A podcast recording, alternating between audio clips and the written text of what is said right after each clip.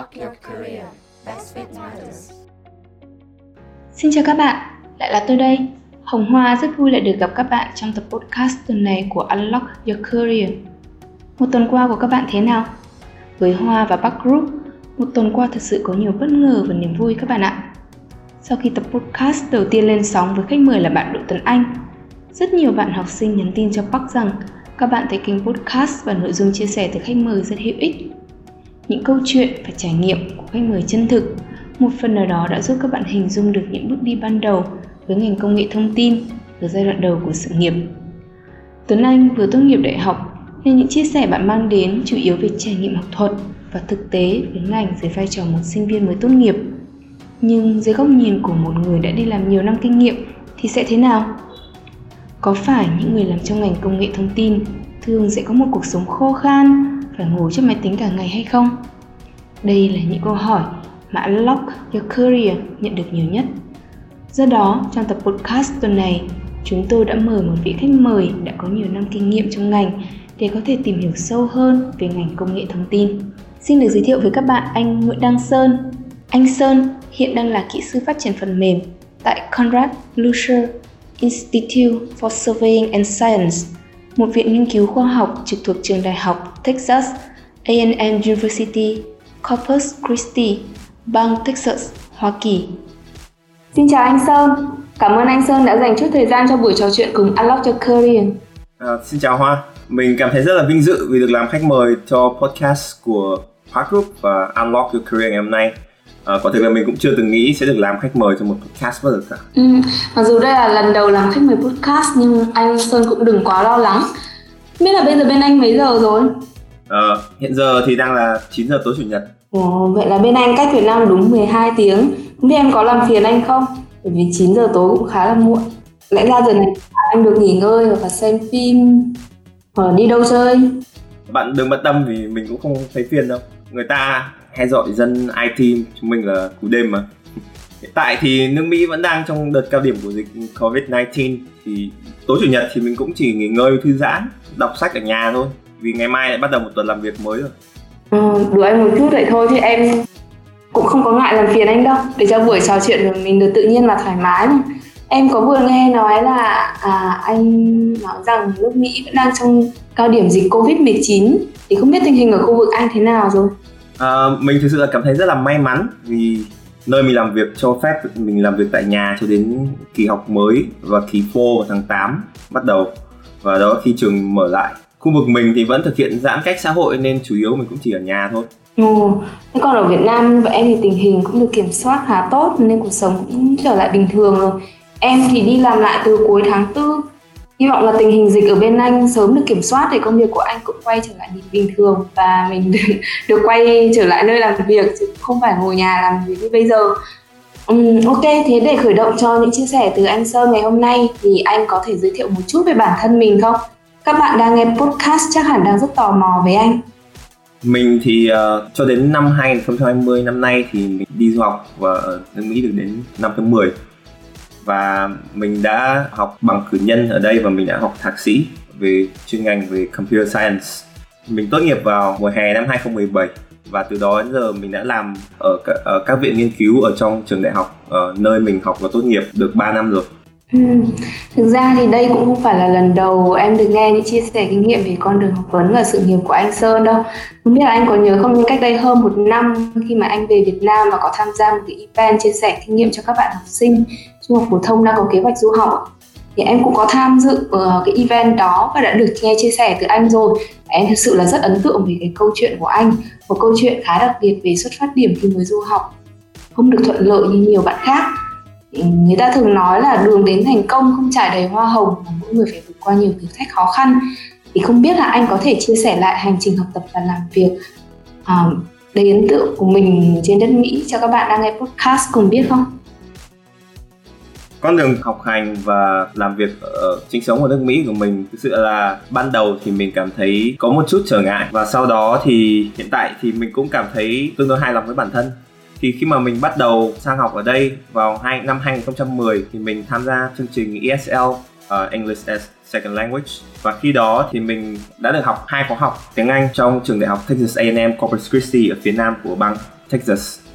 Là một trường thuộc hệ thống Texas A&M University và khi đó thì những khi mà mình bắt đầu đặt chân sang thì mình đã được đảm bảo rằng là khi mà tốt nghiệp xong học đó thì mình sẽ được học bổng và sau đó sẽ và sẽ được chọn cho cái tuition waiver ở bang Texas thì khi bạn được nhận học bổng 1.000 đô một năm thì bạn sẽ có khả năng được miễn khoản học phí cho người ngoại bang. Ừ. Uh, tuy nhiên có những điều không mà không may mắn đã xảy ra uh, với mình vào năm đó. Và khi mình kết thúc khóa học thì mình đã không nằm trong danh sách được miễn học phí. Sau khi tham khảo với những người bạn gia đình thì mình đã quyết định chuyển sang học một trường cao đẳng cộng đồng cũng nằm trong thành phố uh, Corpus Christi. Và sau đó mình uh, và mình đã theo học chương trình liên thông lên đại học. Và sau 2 năm thì mình đã quay trở lại hoàn tất bằng cử nhân ngành Computer Information Systems với minor hay văn bằng phụ thuộc ở ngành quản trị kinh doanh uh, Business Administration. Sau đó thì sự may mắn đã tới với mình và mình đã nhận được học bổng toàn phần học thạc sĩ chuyên ngành Computer Science cũng ở Texas A&M Corpus Christi và mình tốt nghiệp kỳ hè năm 2017 thì từ đó đến giờ mình đã làm ở hai viện nghiên cứu trong trong trường. Em hơi tò mò một chút, không hiểu là tại sao anh lại chọn ngành Computer Information Systems? À, chương trình Computer Information System của trường đại học nơi mình học ở đây thì có ba con đường. Đó là lập trình hệ thống làm đồ họa hay là làm game và cuối cùng là an ninh mạng.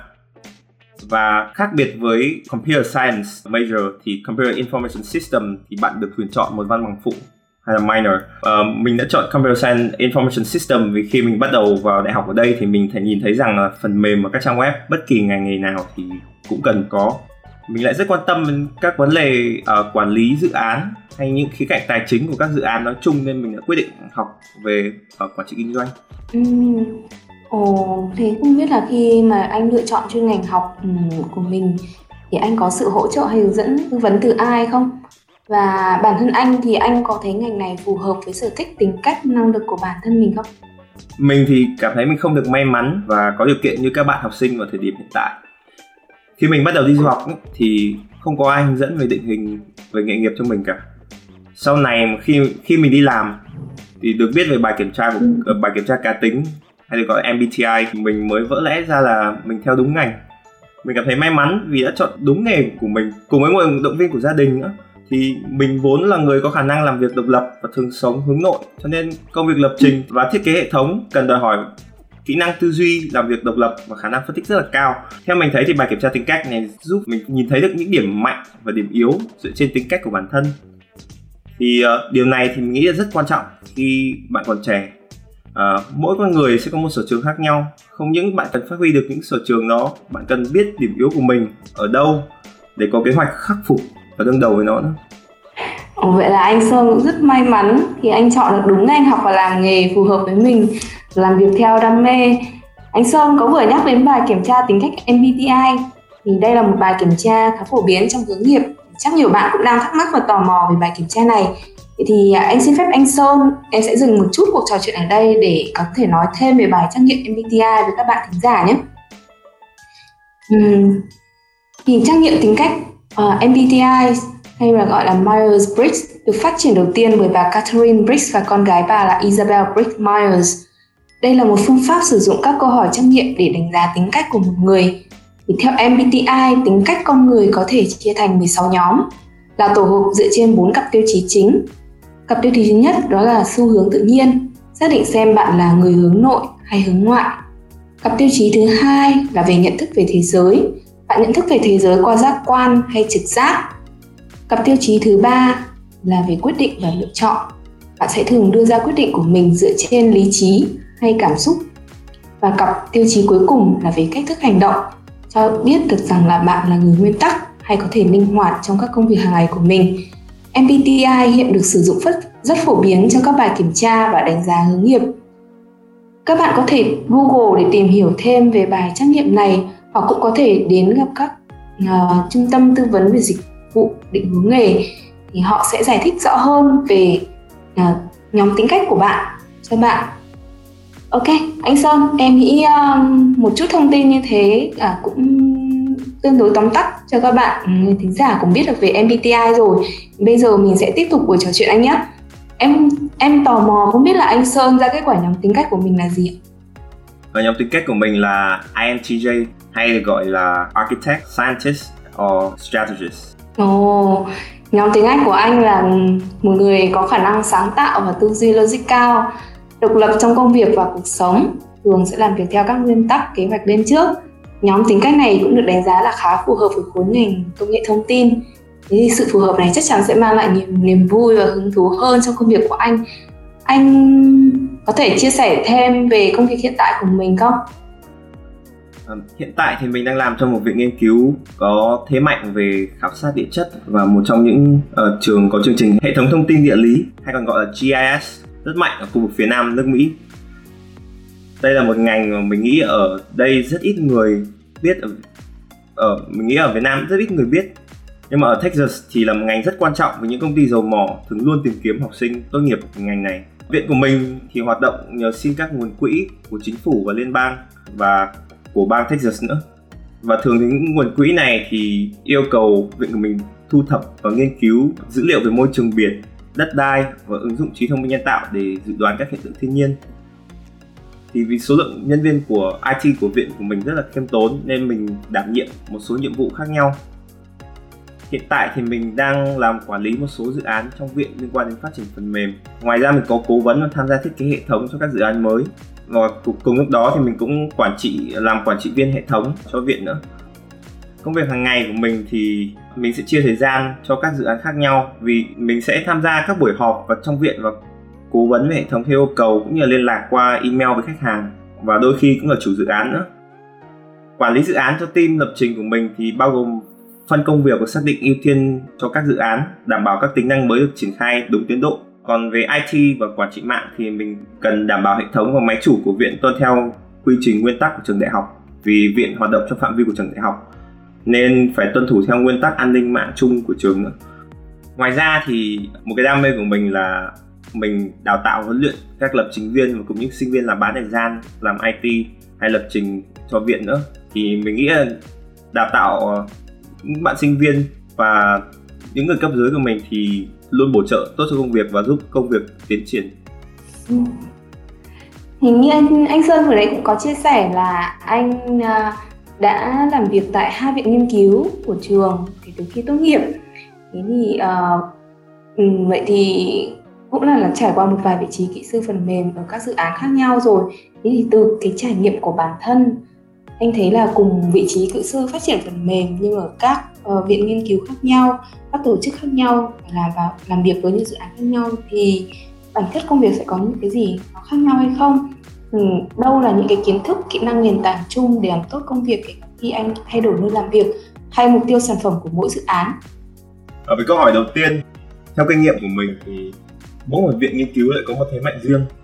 Trước khi mình làm công việc hiện tại thì mình cũng đã làm 2 năm ở một viện nghiên cứu khác ở trong trường. Và thế mạnh của họ là hải dương học và môi trường biển IT hay là lập trình sẽ đóng vai trò lớn hay nhỏ tùy vào trọng tâm và định hướng của mỗi viện. Như công việc trước của mình thì lập trình chỉ là một trong những dự án trong rất nhiều dự án của viện. Ngược lại thì thiết kế phần mềm và IT lại rất quan trọng trong công việc hiện tại của mình. Điều đó tạo cơ hội cho mình mở mang kiến thức và tiến sâu đến việc làm quản lý dự án, một điều mà mình luôn luôn ước ao. Phần mềm và công nghệ thông tin thì luôn có chỗ đứng trong bất kỳ tổ chức nào thật rất là khó có thể tìm ra được một doanh nghiệp hay tổ chức cỡ chung hay cỡ lớn nào mà không có sự góp mặt của IT và phần mềm điều quan trọng nhất ở bất kỳ nơi làm việc nào là khi bạn mới bắt đầu, bạn cần phải học hỏi và tìm hiểu về lĩnh vực hoạt động của nơi mình làm việc. Khi mình hiểu về lĩnh vực và các khái niệm và vốn từ vựng quan trọng trong ngành của mình, thì mình có thể thiết kế được các sản phẩm phù hợp với người dùng. Và nó cũng giúp ích cho mình khi giao tiếp với người trong ngành cũng như các dự án có liên quan. Ừ em thì em không có làm trong lĩnh vực công nghệ thông tin nên là cũng khó thể hình dung được cái công việc thực sự của anh em tin chắc là những bạn đang có dự định theo đuổi nhóm ngành này qua những chia sẻ của anh sẽ hiểu thêm về việc học và làm trong ngành này như thế nào. Do đó em muốn hỏi sâu hơn chút về chuyên môn của mình. Thì thông thường một quy trình để xây dựng và phát triển một phần mềm cần trải qua những bước nào hả anh Sơn? à, mình không thể trả lời chung chung được vì mình làm ở mình làm trong khu vực public sector à, ờ, mình làm trong viện nghiên cứu nhưng mỗi khi viện của mình và tổ chức của mình được một nguồn funding tiền nguồn tiền hỗ trợ thì mình sẽ thu thập uh, thông tin từ khách hàng và những người đã hỗ trợ khoản funding đó cho mình.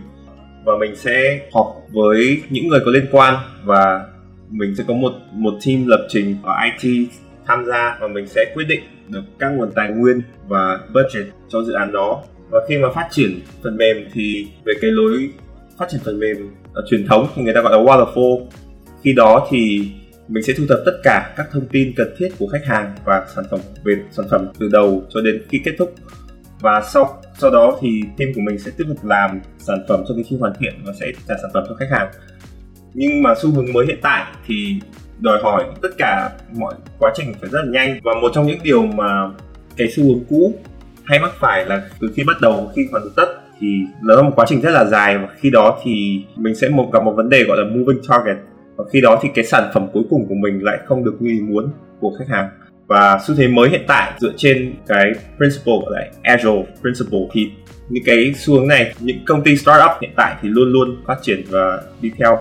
Với cái agile principle này thì mình, phần mềm của mình sẽ được phát triển theo hướng prototype, là một cái sản phẩm demo nhỏ và từ cái sản phẩm demo đó mình cho khách hàng sử dụng và và khách hàng sẽ cho mình những lời khuyên và chính vì như thế cái sản phẩm cuối cùng khi hoàn tất thì sẽ là sản phẩm mà khách hàng mình muốn Okay. Vậy thì theo anh, anh đánh giá khó khăn, thách thức nào là lớn nhất trong công việc của mình? Và anh đã vượt qua khó khăn đó như thế nào? Ờ, thách thức trong công việc của mình hiện tại thì tham gia rất nhiều dự án và đóng có vai trò nhất định trong mỗi dự án và khi mỗi tuần làm việc của mình thì chỉ có 40 tiếng thôi. Vậy thì mình phải làm sao để thu xếp làm tất cả những cái công việc đó trong một, một tuần? Việc này cũng như tương tự mình nghĩ cũng tương tự với các bạn học sinh phải lấy rất nhiều lớp một kỳ học. Bạn phải phân chia thời gian thế nào cho hợp lý và đảm bảo tối ưu hóa thời gian của mình. Điều đó với mình cá nhân mình thì mình bắt đầu bằng việc giữ gìn sức khỏe cho bản thân trước vì có sức khỏe là có tất cả mà.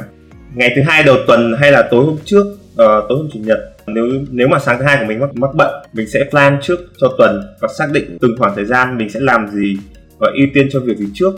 Vì khoa học đã chứng minh rằng là multitasking hay là làm nhiều việc một lúc thì không mang đến hiệu quả cao. Vì vậy, mỗi khi mình gặp sức ép, mình sẽ dùng kỹ thuật gọi là time blocking hay còn gọi là lên kế hoạch thời gian biểu. Mình sẽ dùng 30 phút hoặc một tiếng làm một việc nào đó, rồi khi hết thời gian, mình sẽ làm một việc mới. Ngoài ra thì mình cũng áp dụng kỹ năng trong quản lý thiết kế phần mềm Agile như mình vừa nói ở trên hay còn gọi là phát triển phần mềm linh hoạt. Khi mà áp dụng cái kỹ thuật này thì bạn sẽ chia nhỏ một việc hay gọi là task của mình thành những cái subtask rất là nhỏ và mình cố gắng hoàn thành những phần nhỏ đó trong khoảng thời gian nhất định. Khi bạn làm xong một phần nhỏ công việc thì hệ thần kinh của bạn sẽ giải phóng ra một cái hormone gọi là dopamine. Hay cái hormone này gọi là hormone của sự hạnh phúc. Hormone này cũng được giải phóng khi mà bạn có người like cái post của mình trên Instagram hay là Facebook. Khi đó thì bạn sẽ có động lực làm việc tiếp theo. Ờ, mình lấy giả dụ như là khi bạn đi học bạn phải viết một cái essay. Bạn sẽ dành 15 phút để viết ra dàn bài. 15 phút tiếp theo để triển khai đoạn mở đầu. Rồi 15 phút sau triển khai ý đầu tiên của thân bài rồi vân vân. Và cuối cùng thì nhớ thưởng cho bạn một khoảng thời gian để nghỉ ngơi nữa chứ. Nghe uh, chia sẻ của anh Sơn thì thực sự là thấy anh đúng là một INTJ điển hình. Ừ, cách sắp xếp công việc của anh rất là khoa học và ừ, không chỉ thế là cần phải lên lên được kế hoạch cho bản thân mình nữa. Thế thì không biết đâu là điểm anh thích nhất ở công việc của mình. Công việc của mình thì mình cảm thấy rất là may mắn là cấp trên của mình cho mình hoạt động một cách rất là tự do và không gò bó trong khuôn khổ. Mình được quyền thử nghiệm công nghệ và ý tưởng mới nó làm cho mình cảm thấy mình không dậm chân tại chỗ và mình luôn luôn cảm thấy mình phát triển được kỹ năng bản thân nghe anh sơn kể thì uh, công việc của anh khá là thú vị đấy và cũng có nhiều thứ để học hỏi em thấy không chỉ là về chuyên môn mà còn là về kỹ năng mềm nữa không biết anh Sơn có thể mô tả rõ hơn về một ngày làm việc điển hình của anh không? Ví dụ như là sáng dậy thì mình làm gì này, trong ngày công việc của anh ra sao và kết giờ làm việc thì mình thường làm gì vào buổi tối để nghỉ ngơi, thư giãn? Um, một ngày làm việc của mình khi bắt đầu người ta gọi là một công việc 9 to 5 là mình luôn có mặt vào 9 giờ và khi xong việc thì thì sẽ là 5 giờ chiều. Nhưng mà đặc thù công việc của mình được một chút phần may mắn là được ưu tiên cấp trên, cho nên mình sẽ được flexible time, thì mình sẽ được quyền chọn thời gian mình làm việc. Nhưng mà thường thì mình vẫn cứ chọn là vào 9 giờ và 5 giờ, từ 9 giờ đến 5 giờ. Thì đến 9 giờ mình có mặt tại văn phòng, và việc đầu tiên của mình luôn luôn là kiểm tra email và trả lời email uh, theo dõi xem có lỗi hệ thống vào tối hôm trước hay không. Và sau đó thì mình sẽ dùng thời gian để duyệt và kiểm tra code của của những thành viên trong Teams nếu uh, nếu có. Và một khoảng thời gian vào buổi phần còn lại thời gian vào buổi sáng cho đến 12 giờ trưa thì mình sẽ phân chia việc làm tùy vào việc của mỗi hôm. Và đến 12 giờ thì mình ăn trưa cùng với đồng nghiệp. Hoặc đôi khi thì thực sự là rất bận rộn cho nên mình sẽ ăn trưa trong phòng làm việc của mình. Mình thì uh, nếu mà những buổi họp chủ động mà mình chủ động được thời gian và mình là người lên lịch họp thì mình luôn luôn họp vào buổi chiều. Vì sáng sớm là, theo mình nghĩ là lúc làm việc hiệu quả nhất với mình. Và sau đó thì buổi chiều Teams của mình luôn luôn có stand up meeting. Cái stand up meeting này thì tất cả những người tham gia sẽ đứng họp và trong vòng 15 phút. Và và mỗi người sẽ phải trả lời ba câu hỏi hàng ngày là hôm qua mình đã làm được những việc gì? Câu thứ hai là mình đã gặp những khó khăn gì và cần sự trợ giúp như thế nào? Và và câu thứ ba là hôm nay tôi dự định làm những việc gì? Và những cái buổi họp này thường rất là ngắn chỉ để uh, team member luôn cập nhật thông tin trong team. Uh, sau đó thì sau mỗi uh, ngày làm việc thì mình việc đầu tiên mình làm thì luôn luôn là đến phòng tập và tập gym. Uh, nhiều lúc đôi khi thì mà mình thấy khi mà buổi chiều mà mình thấy hiệu quả của làm việc của mình xuống thấp và không quá bận mình sẽ đi tập gym sớm. Và khi về nhà vào tối thì mình sẽ tranh thủ làm việc tại nhà. Ừ. và và đặc thù của công việc của mình là mình luôn luôn phải sẵn sàng để chữa lỗi hệ thống khẩn cấp. Ừ. Uh, trong cái podcast lần trước là em cứ anh còn nói chuyện với Tuấn Anh. Bạn ấy cũng học trong ngành công nghệ thông tin. Thì Tuấn Anh có chia sẻ là cái đặc thù công việc của bạn ấy thường phải ngồi máy tính uh, có thể là 8 đến 10 tiếng một ngày do đó là cũng có một số bạn khá là lo lắng rằng là cuộc sống của một kỹ sư phát triển phần mềm sẽ khô khan. Thì theo quan điểm của anh Sơn thì có thực sự là cuộc sống của một kỹ sư phát triển phần mềm sẽ khô khan như vậy không? Hay anh cảm thấy cuộc, cuộc sống của mình như thế nào? Ờ, trước tiên thì theo cá nhân của mình khi một ai đó nói bạn là người khô khan thì đó là quan điểm riêng của họ không của mình còn mỗi con người sẽ có một sở thích và lối sống riêng. Bạn không nên làm việc gì đó nếu lý do duy nhất là vì người khác sẽ chê và đánh giá mình do vậy nên mình nghĩ là bạn chỉ cần sống đúng với bản thân thì mình sẽ không thấy mình khô khan. Như mình đã nói trước đó thì mình là một người hướng nội nên sau mỗi ngày làm việc căng thẳng, mình rất thích tự làm những công việc riêng.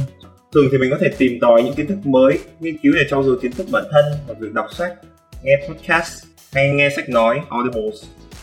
Ngoài ra thì để bảo sức khỏe thì mình cũng chơi thể thao như là các môn như đá bóng hay chạy bộ, tập gym hay là trèo kayak.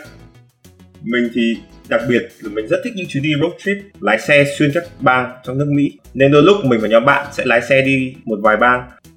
Mình có mục tiêu là sẽ đặt chân được đến 50 tiểu bang của nước Mỹ. Và bây giờ thì mình đã đi được 26 bang rồi. Người ta nói là đi một ngày đàng học, một sáng khôn. Thì mỗi tiểu bang lại có một đặc thù riêng và có con người lối sống khác biệt. Ừ. anh đi cũng được kha khá từ 26 bang thì là gấp đôi em rồi. Thì uh, theo anh thì đâu là những phẩm chất kỹ năng cần thiết để phát triển trong sự nghiệp của mình?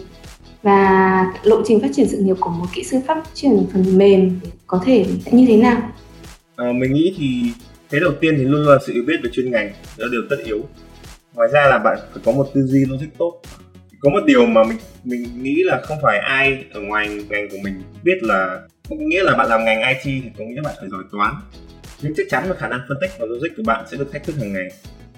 Ngoài ra thì sự hiểu biết về những lĩnh vực và từ vựng liên quan đến việc mình làm cũng rất là quan trọng vì phần mềm lập trình thì dùng luôn dùng để hỗ trợ cho nhiều khía cạnh và các lĩnh vực khác nhau. Còn khả năng giao tiếp rõ ràng và để tránh gây hiểu nhầm nữa. Đặc biệt là khi có lỗi hệ thống khẩn cấp và hay mình cần thu thập thông tin từ khách hàng. Ngoài ra thì cái khả năng viết trả lời email nếu bạn làm việc trực tiếp với khách hàng và các, các bên liên quan cũng quan trọng còn với các viện nghiên cứu như nơi mình làm thì cái khả năng viết proposal để xin funding grant uh, và grant để hỗ trợ dự án thì cũng quan trọng nữa. Và đặc biệt khả năng xây dựng mạng lưới quan hệ đó là một điều không thể thiếu. Ngoài ra thì bạn cần có một khả năng học hỏi và luôn tìm tòi cái mới vì công nghệ thông tin là một ngành phát triển rất là nhanh. Hệ thống của bạn có thể bị lỗi thời sau 2 3 năm.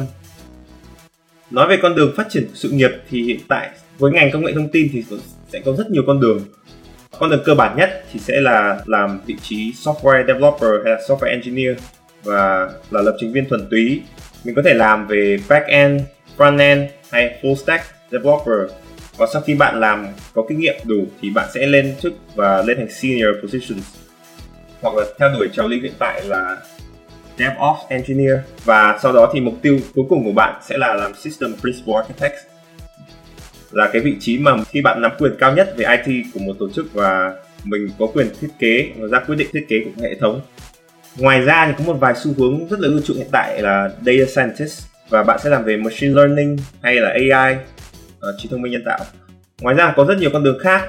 Nếu bạn đam mê về an ninh mạng, bạn có thể làm Network Engineer và Cyber Security và một ngành còn rất non trẻ hiện tại là là blockchain engineer. Ừ. À, như anh Sơn có vừa chia sẻ thì thực sự là có rất là nhiều con đường cho các bạn lựa chọn khi mà các bạn theo ngành công nghệ thông tin. Vậy à, em nghĩ là podcast thì cũng tương đối là dài rồi.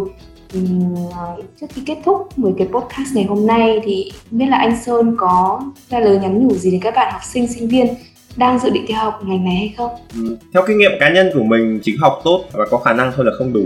Hãy tạo mạng lưới quan hệ networking sớm nhất khi có thể. Mình có thể network với bạn bè, giáo sư hay là những người bên ngoài của trường đại học của mình và trong ngành nghề của mình. Ngoài ra thì bạn cần biết điểm yếu của mình ở đâu và nó ảnh hưởng đến mục tiêu của mình thế nào. Quan trọng nhất là bạn phải đối mặt với nó trên phương diện tinh thần và phải lên kế hoạch cũng như thực hiện kế hoạch đã đề ra để phục cái điểm yếu đó. Ngoài ra thì một điều mình thấy rất là quan trọng đối với mình là phải thực hiện từng bước nhỏ để khắc phục những điểm yếu và từng ngày một rồi bạn sẽ thấy tiến bộ và mình thậm chí không nhận ra sự phát triển của bản thân mình lấy ví dụ như là từ chuyến đi Sapa của mình hai năm trước, có, mình nghĩ có khoảng 600 bậc thang từ cáp treo lên đỉnh Phan Xipang. Bạn bước từng bước để leo lên những bậc thang đấy. Và đến lúc nào đó bạn quay lại, nhìn thấy thì bạn đã đi được rất xa rồi. Khi người khác nhìn vào từ dưới lên thì đó là một chặng đường rất là dài. Nhưng mà chỉ bạn mới biết rằng bạn đã bước những bước nhỏ hàng trăm lần. Ừ. Ờ, cảm ơn anh Sơn về những chia sẻ của anh hôm nay và hy vọng rằng là à, qua ngày hôm nay rồi thì anh Sơn sẽ còn có thể tiến thêm rất nhiều bậc thang nữa chứ không chỉ là có 600 bậc thang của đỉnh lên đến đỉnh Phan Xipang mà ờ, mình có thể lên uh, đến uh, đỉnh nóc nhà của hẳn thế giới chẳng hạn. Uh, cảm ơn các bạn đã lắng nghe cái podcast ngày hôm nay. Và một lần nữa thì Hồng Hoa cũng xin gửi lời cảm ơn đến anh Sơn đã dành thời gian quý báu của mình để uh, tham gia vào um, chương trình podcast ngày hôm nay với Unlock Your Career. Xin cảm ơn bạn và Unlock Your Career. Chúc bạn một tuần làm việc hiệu quả. Cảm ơn anh Sơn và cũng hy vọng là anh sẽ có một tuần làm việc hiệu quả. À, bây giờ cũng khá là muộn ở bên Mỹ rồi thì uh, trước hết là cứ chúc anh có một buổi tối ngon giấc và ừ, còn gặt hái được nhiều thành công hơn nữa trong tương lai gần cũng như tương lai xa và một lần nữa cảm ơn các bạn đã lắng nghe podcast ngày hôm nay nếu như các bạn có bất cứ băn khoăn hay câu hỏi về một ngành nghề đặc biệt cụ thể nào hãy comment cho chúng mình biết để chúng mình uh, sẽ đem đến những thông tin hữu ích hơn về ngành nghề mà bạn đang quan tâm. Xin chào và hẹn gặp lại các bạn trong podcast tuần sau. À quên. Trước khi nói lời tạm biệt với các bạn thì uh, chàng trai đa tài Nguyễn Đăng Sơn của chúng ta ngày hôm nay còn có một món quà nho nhỏ tặng đến các bạn thính giả nghe podcast ngày hôm nay. Đó là một bài hát được cover bởi chính anh các bạn hãy cùng lắng nghe những giai điệu từ anh Sơn cùng cây đàn guitar của mình nhé.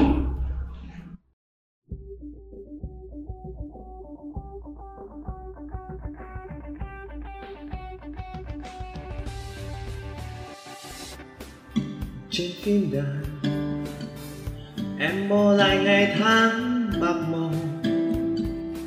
Em bỏ lại nỗi nhớ ngày đầu quên một câu nói, đừng đi, thêm chút đường ly đen dường như trắng dịu lại những cung đàn đã hóa khờ dại. Tranh vanh một mình giữa tay ai, vùng ký ức xưa ta còn nhau. Còn đâu em hỡi, nhiều lần đã cố gắng quên đi dù cho tình mình đã vỡ đôi. Em tiếc nuối thêm làm chi, còn lại những giọt buồn trên mi. Mang những thanh âm kia cùng em đi, nhìn lại vùng ký ức ta trao về em. Một ngày đầy nắng, nụ cười người mỗi lúc mây tan vào đêm. Một ngày người ghé thăm, và ngày mai nắng như nhạt hơn và ta thức dậy như đã lớn. Thôi giấc mơ trôi đi, em có quên đôi khi một mai Mỗi câu chuyện về ngành học, về nghề nghiệp đều là những hành trình dài không thể kể hết trong thời lượng có hạn của podcast. Bởi vậy, các bạn chắc hẳn sẽ vẫn còn nhiều câu hỏi muốn được nghe giải đáp từ các vị khách mời. Nếu bạn vẫn còn nhiều băn khoăn về ngành nghề nào hay muốn được nghe thêm chia sẻ từ vị khách mời nào, đừng ngần ngại mà hãy gửi câu hỏi cho Unlock Your Career qua số điện thoại 096 601 3663 hoặc qua email info org Chúng mình sẽ giúp các bạn kết nối đến các vị khách mời để tìm được câu trả lời cho mình.